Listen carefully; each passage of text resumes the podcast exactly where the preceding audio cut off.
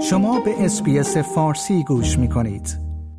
پناهندگان و حامیان آنها از تصمیم دولت فدرال برای برداشتن یک مانع بزرگ برای پناهجویان افغان که به دنبال آوردن اعضای خانواده خود به استرالیا هستند استقبال کردند. در همین خصوص من مهدی قلیزاده و همکارانم سونی لاواستی و ابی اوبراین در شبکه SBS گزارشی تهیه کردیم که تقدیم حضورتون میشه. غلام محمدی که یک پناهنده هزاره است برای بیش از یک دهه از همسر و سه فرزندش دور بوده است با وجود اینکه او دارای اقامت دائم استرالیا است تلاش های وی برای آوردن خانوادهش به استرالیا تا کنون بیفایده بوده است آقای محمدی در سال 2012 با قایق به استرالیا آمد. نحوه ورود او به استرالیا به این معنی بود که تقاضای وی برای سالها در اولویت قرار نگرفته بود. وی می‌گوید این شرایط سختی را برای وی رقم زده بود. It has been really tough. I don't have the joy and happiness that all human beings deserve. My children are suffering as well.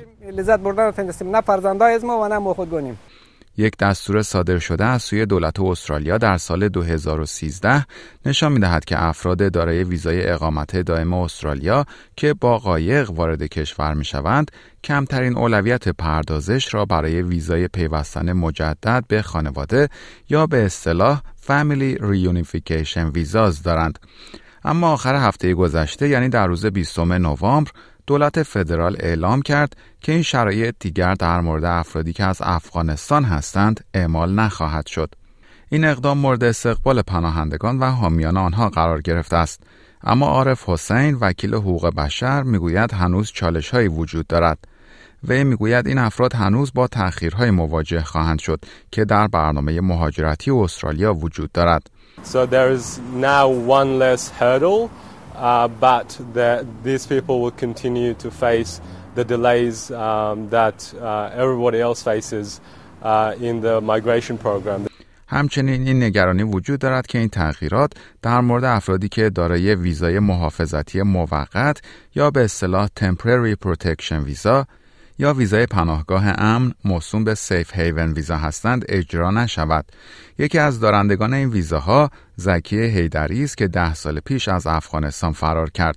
وی می‌گوید برای دوستانش که این امکان را خواهند داشت تا اعضای خانواده خود را به استرالیا بیاورند خوشحال است ولی می‌گوید این ناراحت کننده است که افرادی مانند او چنین امکانی را نخواهند داشت we are happy for our friends that they can sponsor their families and they can be they can be reunited with their families but at the same time it's heartbreaking for us that we can uh, we cannot sponsor our families and we don't know when that will happen آقای هیدری یکی از حدود 20 هزار نفری است که پناهنده بودن آنها در استرالیا تایید شده است ولی هنوز منتظر دریافت ویزای اقامت دائم هستند این یکی از وعده‌هایی است که حزب کارگر در کارزارهای انتخابات فدرال استرالیا داده بود ولی هنوز تحقق پیدا نکرده است.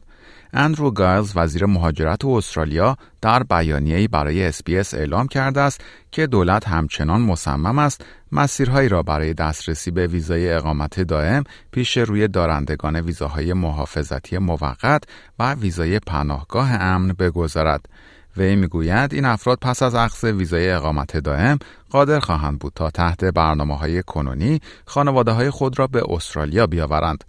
آقای هیدری هنوز نمی‌تواند خانوادهش را به استرالیا بیاورد ولی اکنون سفر به خارج از استرالیا برای ملاقات با آنها برای وی راحت تر شده است چرا که دولت استرالیا مقررات مربوط به سفر دارندگان ویزاهای موقت به خارج از کشور را آسانتر کرده است او امیدوار است بتواند به زودی با خانوادهش دیدار داشته باشد. It's a very good positive news coming out today to allow refugees to go and spend some quality time for the, with their families because we haven't be, been able to do that and I'm looking forward to go overseas and to spend some time with my family because the travel permission is easier now. like، share، comment. SBS فارسی را در فیسبوک دنبال کنید.